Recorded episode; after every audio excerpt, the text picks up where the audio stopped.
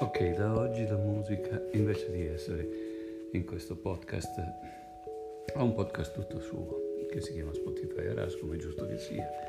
E oggi è partito il numero zero ancora pieno di prove ma direi che è decisamente più accettabile. L'indirizzo per il momento è https anchor.fm slash spotify penso che fra non molto si troverà anche nell'elenco di diverse piattaforme di podcast come ad esempio ovviamente Spotify.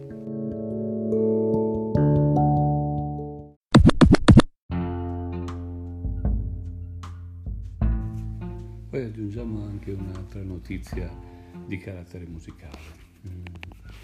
C'è un programma per la fine di agosto, per la precisione, il 23, 24 e 25, mm, uh, Today's Festival, eh, che si svolgerà soprattutto in due sedi. Una di queste è la ex fabbrica Incet.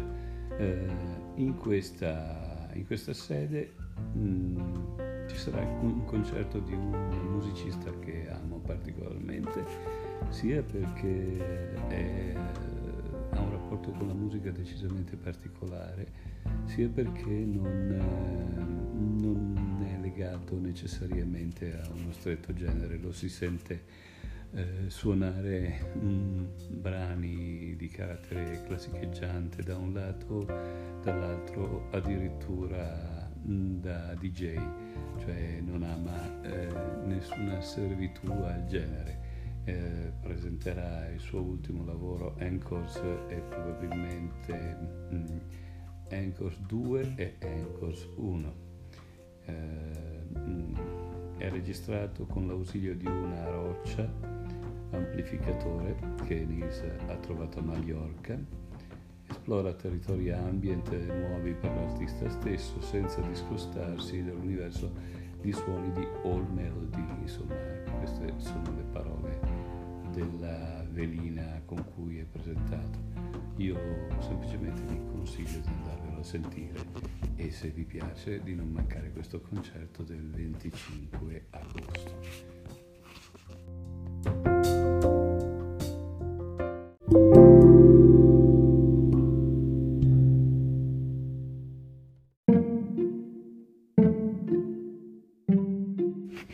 E infine un pensierino della sera o della notte, che Dio si voglia. Avete mai pensato a quando qualcuno dice ah, i poveri vecchi di un tempo pensavano che il mondo fosse così e invece cosa? Loro si rappresentavano che le cose fossero così e invece loro non sapevano che erano così. Ecco, questo mm, ci fa vedere come la realtà per ogni stagione sia semplicemente un modo per rappresentare l'insieme delle cose in cui viviamo.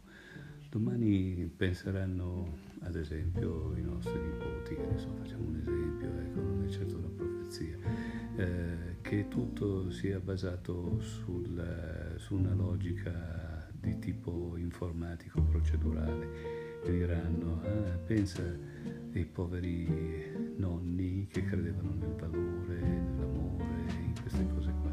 mentre è tutta una questione molto pratica, è tutta una questione di sequenze, eccetera, eccetera.